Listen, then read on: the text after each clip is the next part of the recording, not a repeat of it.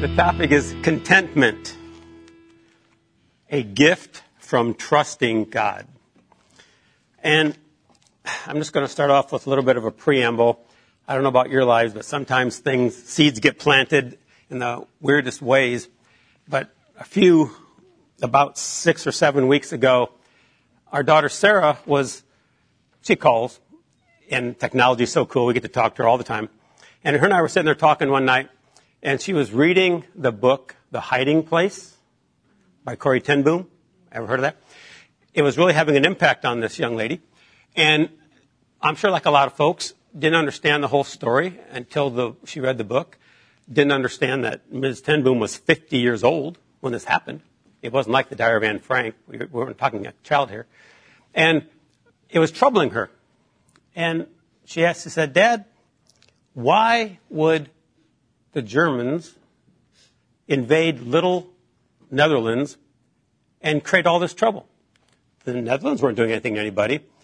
And I said, well, you can look at most conflicts in the world and they're kind of like this. And we talked about it for a while. And when the dust settled, we agreed that the human race in particular isn't good with contentment.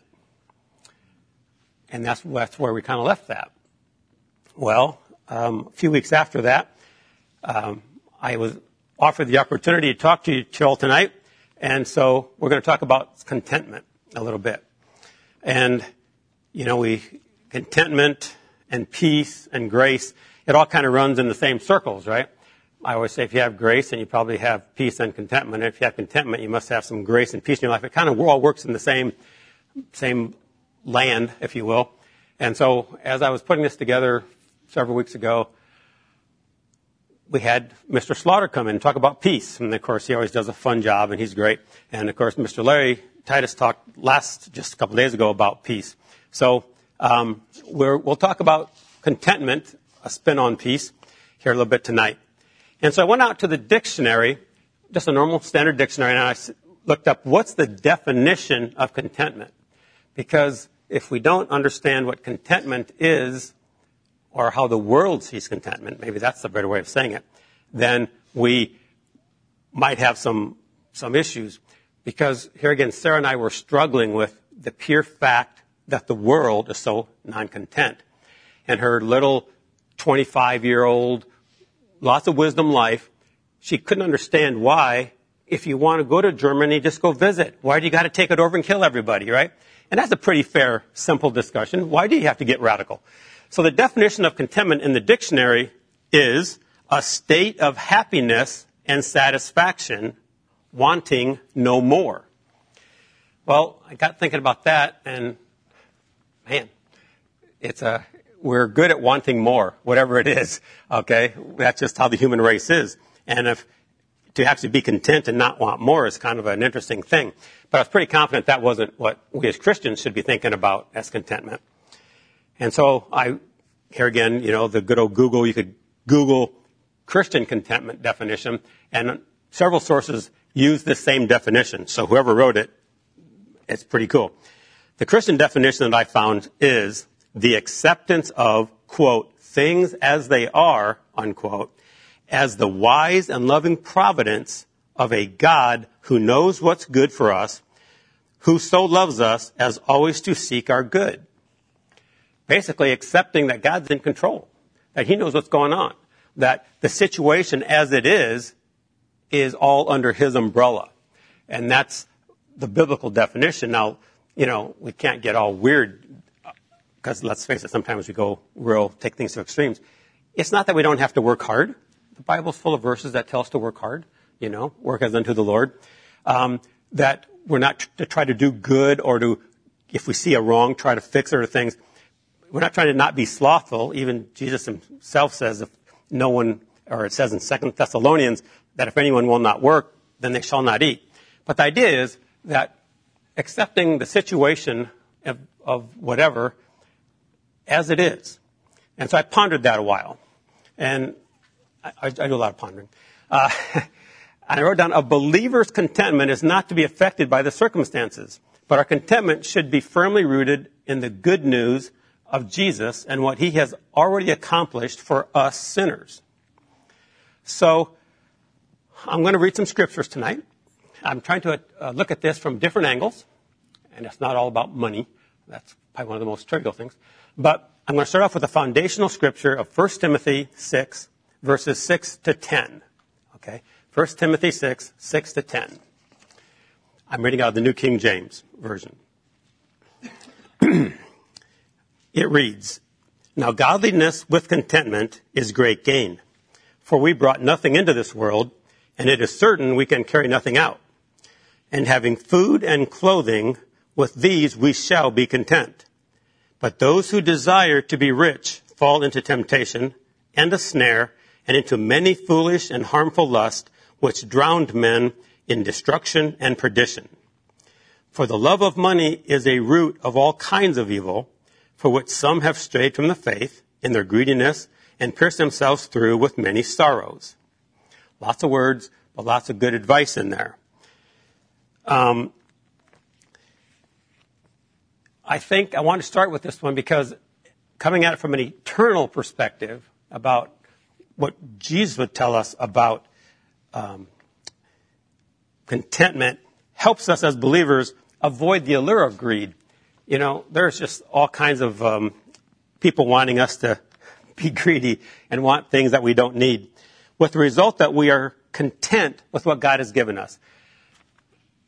I believe that any of us born in the United States of America, and in particular those of us born anywhere in Iowa, we're, we're, we're pretty blessed. 90% of the world can't even imagine our worst day.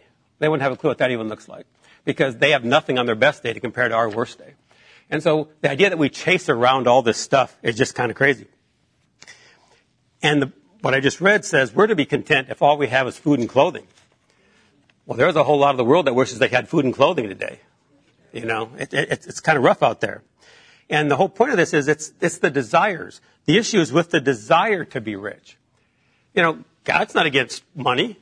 Let's face it. You need money to, to fund his, his programs, his, his, you know, all the work that we get to do on behalf of the Lord takes resources.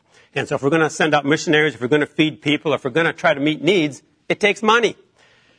The cool thing is a lot of the really wealthy people throughout history have been Christians and they're very generous and they do all kinds of really neat things with their money. So, so God's not, not putting down money. It's just the desire to be rich for selfish gain. And it's not about the stuff itself. He also, as I read, says that bad desires lead to temptations. And that just goes down a whole nother circle. Jesus himself said in Luke 12:15 that one's life does not consist in the abundance of his own possessions. And so I started thinking about that, and I think that contentment is just like joy and faith. Joy, faith, and contentment are not feelings. Sometimes we want to make them feelings. Feelings are messy. They're fickle. Given the same exact thing one day, you might be happy, and given the exact same thing the next day, you might not be. But joy, faith, and contentment are not feelings at all. Um, they're actions. They're a surrender. They're giving up of my selfish desires for the good of the world and the good of God. It's a way of living. It's a way of thinking. It's a trusting in God back to our, our foundation. So I started looking at other scriptures.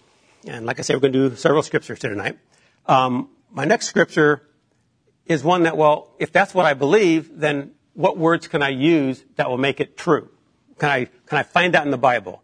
Well, the answer is yes in lots of places, but what I'm choosing tonight is Hebrews 13:5. Hebrews 13:5.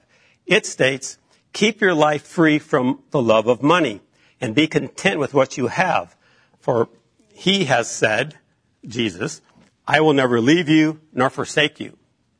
So, if I believe that and trust in Jesus not to leave me or forsake me, then that puts me a long way already down the road that I can trust God to provide and be what I need in my life. The antidote to love then of money is contentment, which comes from trusting in God's promised provisions. Living in God's grace is another thing that I was thinking about, and that'll be my next thought or scripture. It's 2 Corinthians 12, verses 9 to 10. 2 Corinthians 12, verses 9 to 10. I wrote them all down, so that's why I keep looking at this, because it keeps me from fumbling through the Bible. I thought I'd do it to save a little time. And he said to me, quote, My grace is sufficient for you, for my strength is made perfect in weakness, unquote. Therefore, most gladly I will rather boast in my infirmities, that the power of Christ may rest upon me. Therefore, I take pleasure in infirmities, in reproaches, in needs, in persecutions, in distresses, for Christ's sake. For when I am weak, then I am strong. Obviously, most of those things none of us would want on ourselves, but that's how content in the grace of God um, Was. In another version, they kind of turned it around and it reads in a somewhat easier way. For the sake of Christ, then, I am content with weaknesses, insults, hardships, persecutions, and calamities. For when I am weak, then I am strong. So I went to the Old Testament. You know, the Old Testament is full of wisdom as well, obviously. There's lots of things going on in the Old Testament. And I went to Habakkuk, uh, verse, chap, sorry, chapter 3, verse 17 to 19. And in my Bible, it calls this the hymn of faith. It's written kind of like a song. It's got a nice verse rhyme to it. And here's what it says. Habakkuk 3, 17 and 19. Though the fig tree may not blossom, nor fruit be on the vines, though the labor of the olive may fail, and the fields yield no food, though the flock may be cut off from the, field, from the fold, and there be no herd in the stalls, yet I will rejoice in the Lord. I will joy in the God of my salvation. The Lord God is my strength. He will make my feet like deer's feet, and he will make me walk on my high heel, hills. Not high heels. Habakkuk's peace and joy weren't dependent on his circumstances. He didn't mind if he had nothing. If there's no olive trees and no food, he realized that no matter what happened, or what God chose to provide or not provide, Habakkuk could still rejoice, for his hope and his faith and joy were in God alone. It wasn't in what he had, what he didn't have, in his circumstances. I want to move back to the New Testament and read out of Philippians. Uh, this is a much read uh, scripture. It's Philippians 4, verses 11 to 14. Philippians 4, 11 to 14. And some people call this the learned virtue. And it's, it's Paul getting ready to address the Philippians and sometimes we forget that Paul had a lot of trials. He had a lot of things going on. Um, and so he's talking about his contentment. He says, Not that I speak in regard to need, for I have learned in whatever state I am to be content. I know how to be abased and I know how to abound. Everywhere and in all things I have learned both to be full and to be hungry, both to abound and to be and to suffer need. So he was talking about being content in all circumstances or in all situations. But when you move on to verse 13, and this poor verse gets used in all kinds of funny ways, we're pretty good as humans of taking any 10 words out of the Bible and spinning them. But he goes on to say, I can do all things through Christ, which strengthens me. That's a pretty cool scripture, but remember what he's talking about. We can learn to be content. And if I have to learn to be content, that means I have a good opportunity to not be content and to trust in God. If it, if he wasn't going to have to go through trials, then what would he need the strength of the Lord for in the first place? See, that's what that scripture's talking about. I can do all things through Christ which strengthens me. Because there will be trials.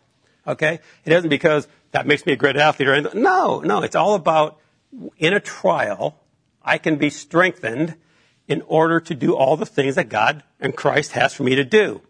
And like so many times, just like the the woman caught in adultery, we'd like to forget the last verse of this. Well, verse 14 says, Nevertheless, you have done well to share with me in my affliction. See how that kind of spins it all the way back? If I, I need Christ to strengthen me because Paul was clearly in affliction and he was thanking these Philippians for providing in the midst of all that. So again, please, as we read the Bible, keep things in context. Don't pull things out just to make it work for your way. Realize what we're talking about here and that It's a great scripture. Christ will be there when we need him. But we will need him because there will be trials and afflictions. You know, this whole concept works if we truly are living a life that God can and choose to bless, if we're obedient to him and his goals and, and that our goals will line up and we're trying to work to serve other people. Again, if it's all about us, then it probably is going to fall flat. God's not all that interested in, in my personal uh, deals. Look what he had Paul go through. He loves me and he'll be always be there for me. But whether I have a new Chevy or not isn't what is keeping him up at night. If you go back to the Psalms, I know I could go to the Psalms. Psalms have so many good words of wisdom. There's got to be something in there, and there's, of course, there's lots of it in the Psalms. But I'm choosing Psalm 37, verse 3 to 4.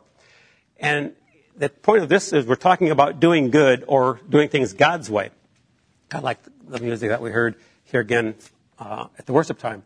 It says, trust in the Lord and do good, dwell in the land and feed on his faithfulness. Delight yourself also in the Lord and he shall give you the desires of your heart. Now, again, another scripture likes to get twisted around.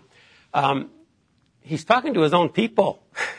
if you're already hooked to God as an Israelite, then your desires are his desires and vice versa.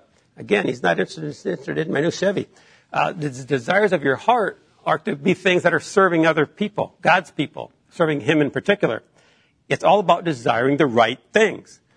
As we draw closer to the Lord and our desires line up with him, we become more and more content because we're not trying to chase what the world chases.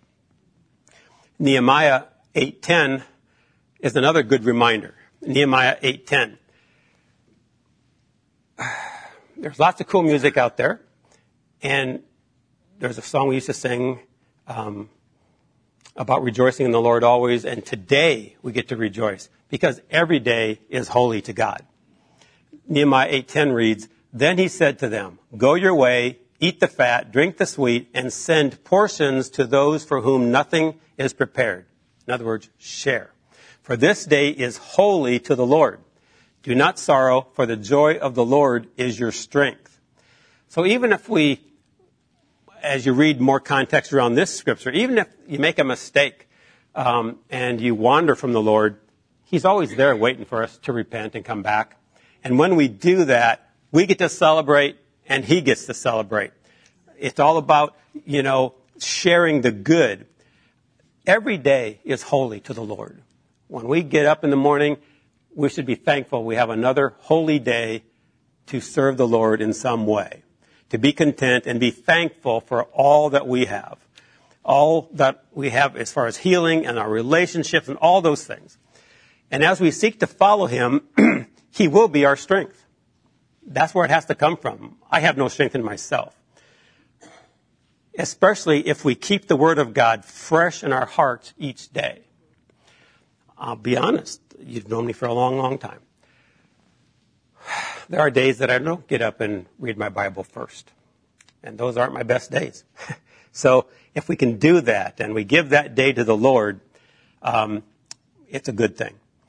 Um, it helps us remember that we have been purchased with, with an incredible price, the precious blood of, of Jesus.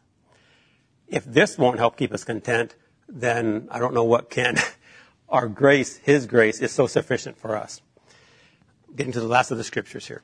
Uh, Matthew 5 verse 6 is about what are we to seek then? If our desires need to get in line, well, we need to seek God's righteousness. So Matthew 5, 6 reads, Blessed are those who hunger and thirst for righteousness, for they shall be filled.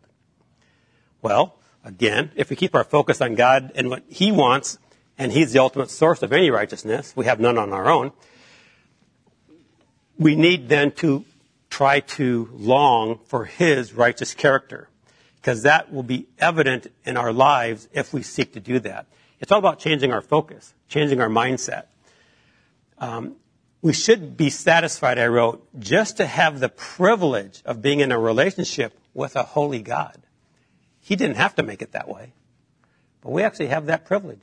We can, we can pray, we can commune with a holy God and know that He's there. It's an incredible privilege. John 4, verses 13 to 14 is really cool as well. John 4, 13 to 14. Now we're getting into the Holy Spirit. Jesus answered and said to her, Whoever drinks of this water will thirst again. But whoever drinks of the water that I shall give him will never thirst.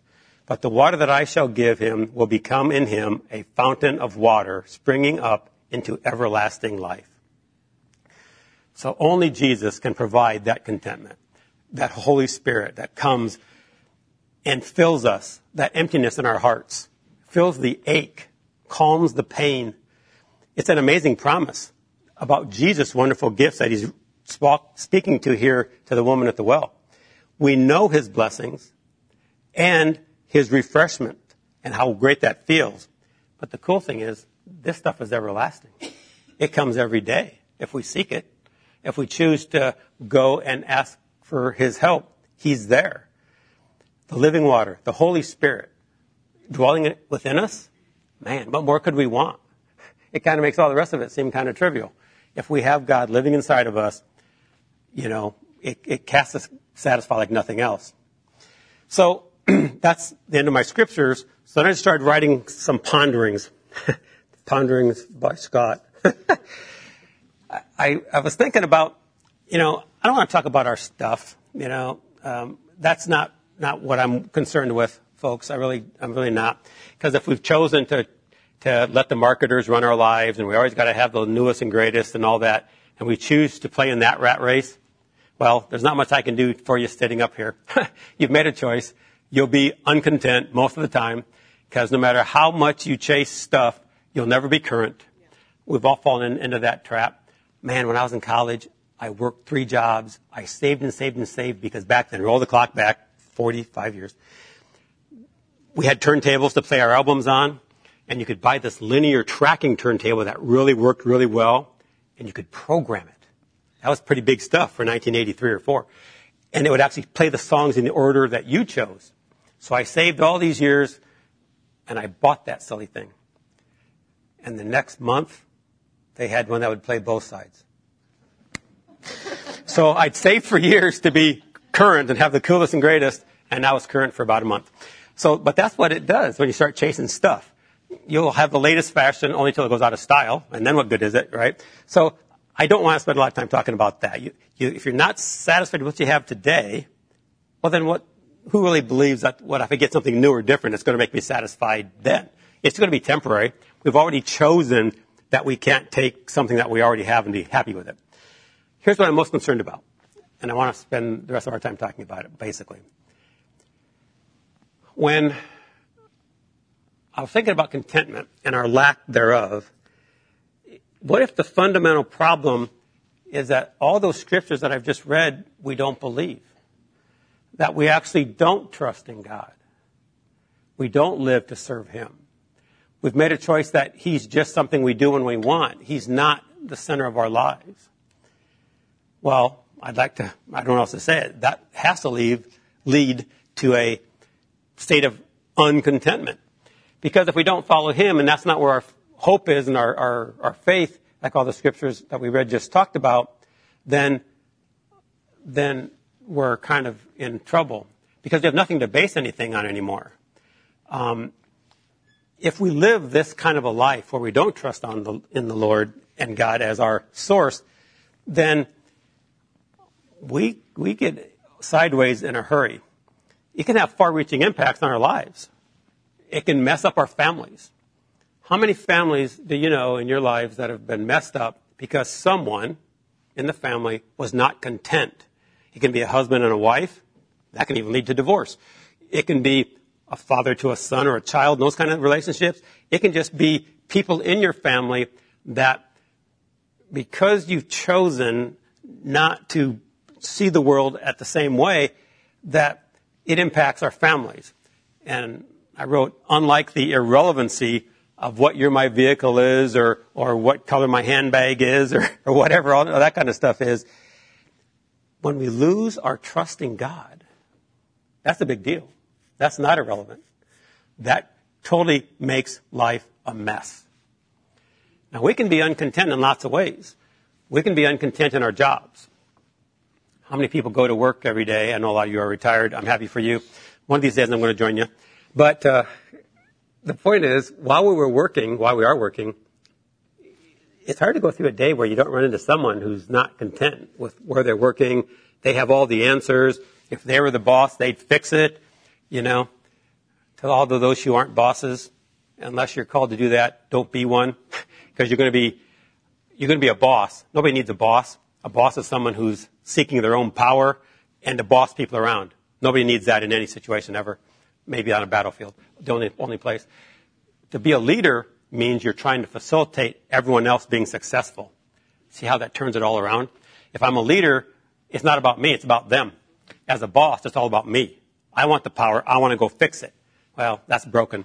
And I then have to pray for all the people you're bossing because they're all going to be uncontent because you're making their lives a mess. So, so while we're working, we've been given these wonderful opportunities to have a job, to make income, to feed our families, to have stuff. So, so be thankful for that job. If you want to be a leader, great. Do the right things and lead well. God will bless that. But our jobs can be a source of uncontentment. and was always wanting a different job. How about, again, our relationships? When we have a chance to build a relationship or tear one down. You heard Pastor Larry talking a lot on Sunday. How many times do we not say those good words because we're happy? We can share joy. And when we're not, then for some reason we want to make everybody else unhappy too. That seems kind of weird, but that seems to be how our human nature is. Somehow if I can make somebody else unhappy, somebody else is unhappy, uh, then uh, that makes me somehow happier. It's all it's all messed up, okay? And when we're in those states, by definition, we have no peace. We've lost it.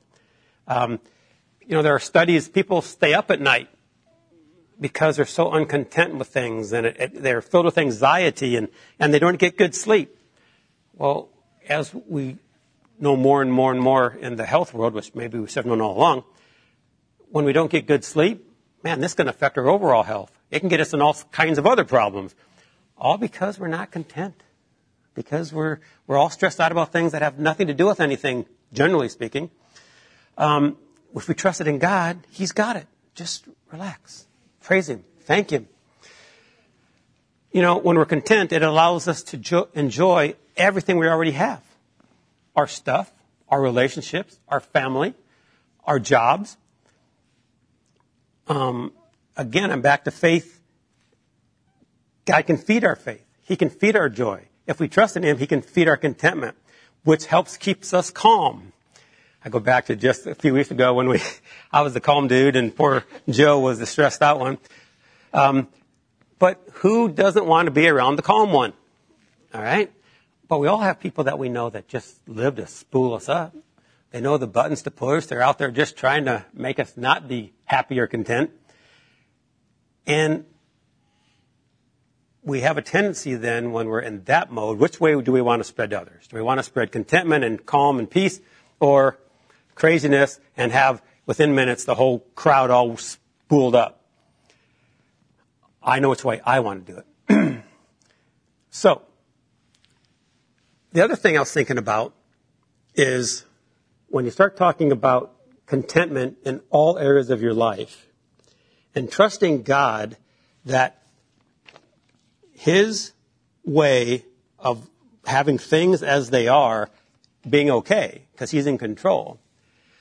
I sometimes worry that when we're not content, it can bleed over into things like unforgiveness, like our unacceptance of grace, we're part of a book study that's studying grace, and all these things just kind of keep, like I said earlier, peace and grace and contentment. They're all dancing on the same head of a pin.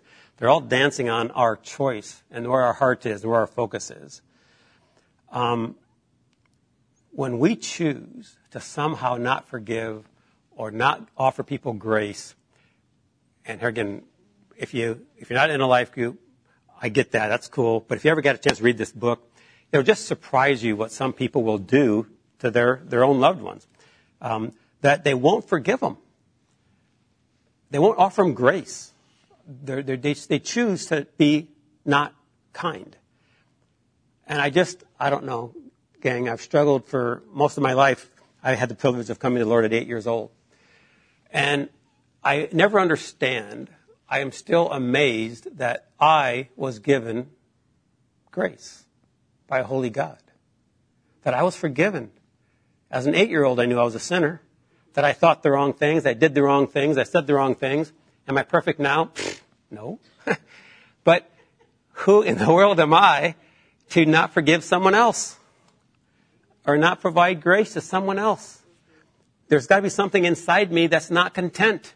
If I trust God and someone does me wrong, well, it's okay. God's got it under control. I have no need to retaliate or be weird, you know. Um, I got to give them grace. I got to give them forgiveness. It can wreck your life and wreck lots of other lives in the process. So I just, I'm always thinking, how can I possibly be that way? When I choose to not trust God and be content with Him and somehow think I can do better, that's really what it's saying. If I don't trust God, it's saying I can do better than Him. I can control this situation. I can control that person. I can do whatever it is I'm not content about. And how many have ever won that debate? That their running the world has ever turned out well. that they haven't had to go back and fix a bunch of stuff. And I got thinking of one other, other spin on this. And I was just talking with Pastor about it a few weeks ago.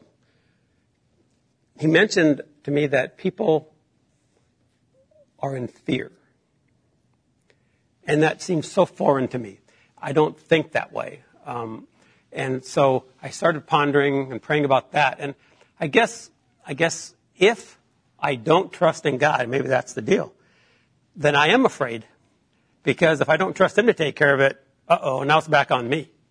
And I've got to fix it. I've got to be the one that, that does everything. I've got to be the one that controls the situation. And if that's how you live your life, I can see why you're afraid. because it's not a good place to be.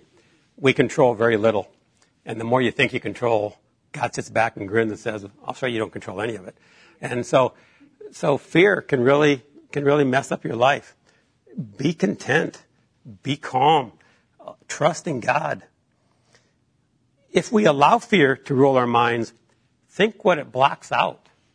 It can block out all kinds of good things, like opportunities to do His work, because we're afraid to go out and do something for the, for the Lord.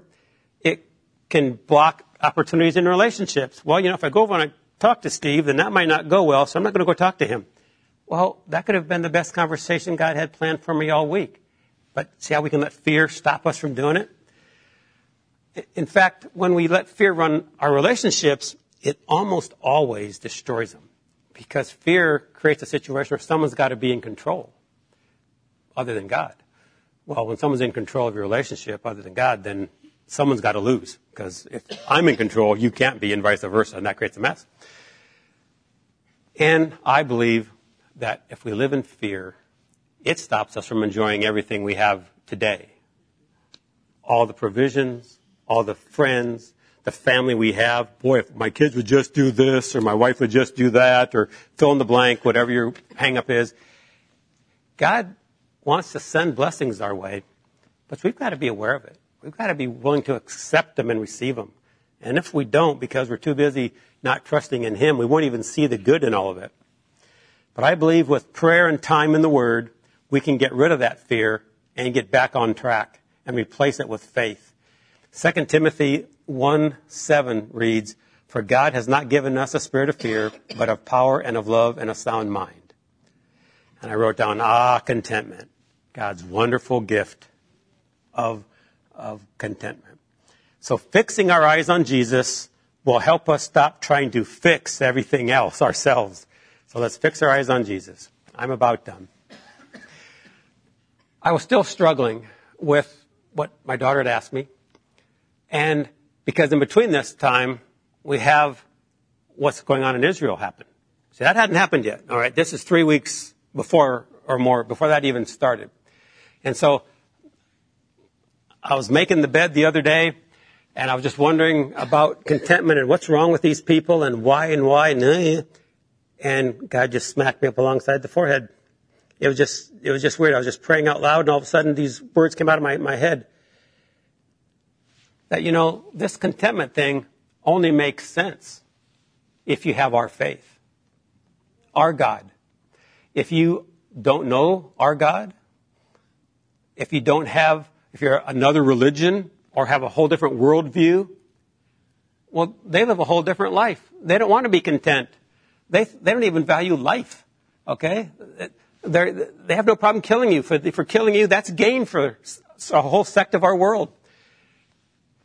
And it just, it was so obvious that if the rest of the world who doesn't know Jesus, it's hard to expect them to be content because they, they know nothing about it. Their whole world revolves around them or some false nonsense they've been taught that they've got to go kill, take over, do whatever they can. And when you don't value life, what else is there? Back to our foundation scripture. We're not taking anything out of this world, but if we make any impacts on relationships, we can help lives. So it just, it just really, really kind of hit me. I, I felt really kind of silly that I, I didn't grasp that, that it's just the way certain people, because they don't have a God that they can trust, they have to be kind of radical. They have to do things that destroy relationships. And of course, they destroy the relationship with the Holy God themselves. So I want to encourage us to keep a strong foundation of faith. And faith, as I see it, is seeing things the way God says they are instead of how, how our eyes may see them and maintaining a strong foundation of joy. And I wrote that down as joy is the resolute assurance that God knows and cares about the details of our lives. That's who our God is. He gives us that joy. the um, so I wrote faith, joy, and contentment are some of the key fruits or gifts of a life that is learning who God is and allowing His character to define our reality. I pray that we stay in His Word and can be active in prayer so that we can draw near to our Heavenly Father to know His truth and His love and accept His wonderful gift of contentment as we put our trust in Him. Thank you for listening to today's message. We hope that it encouraged or inspired you to God's best. If you have any questions about today's message, need prayer, or would like to learn more about Living Word Fellowship, please call 641 828 7119 or visit us at lwfknoxville.com.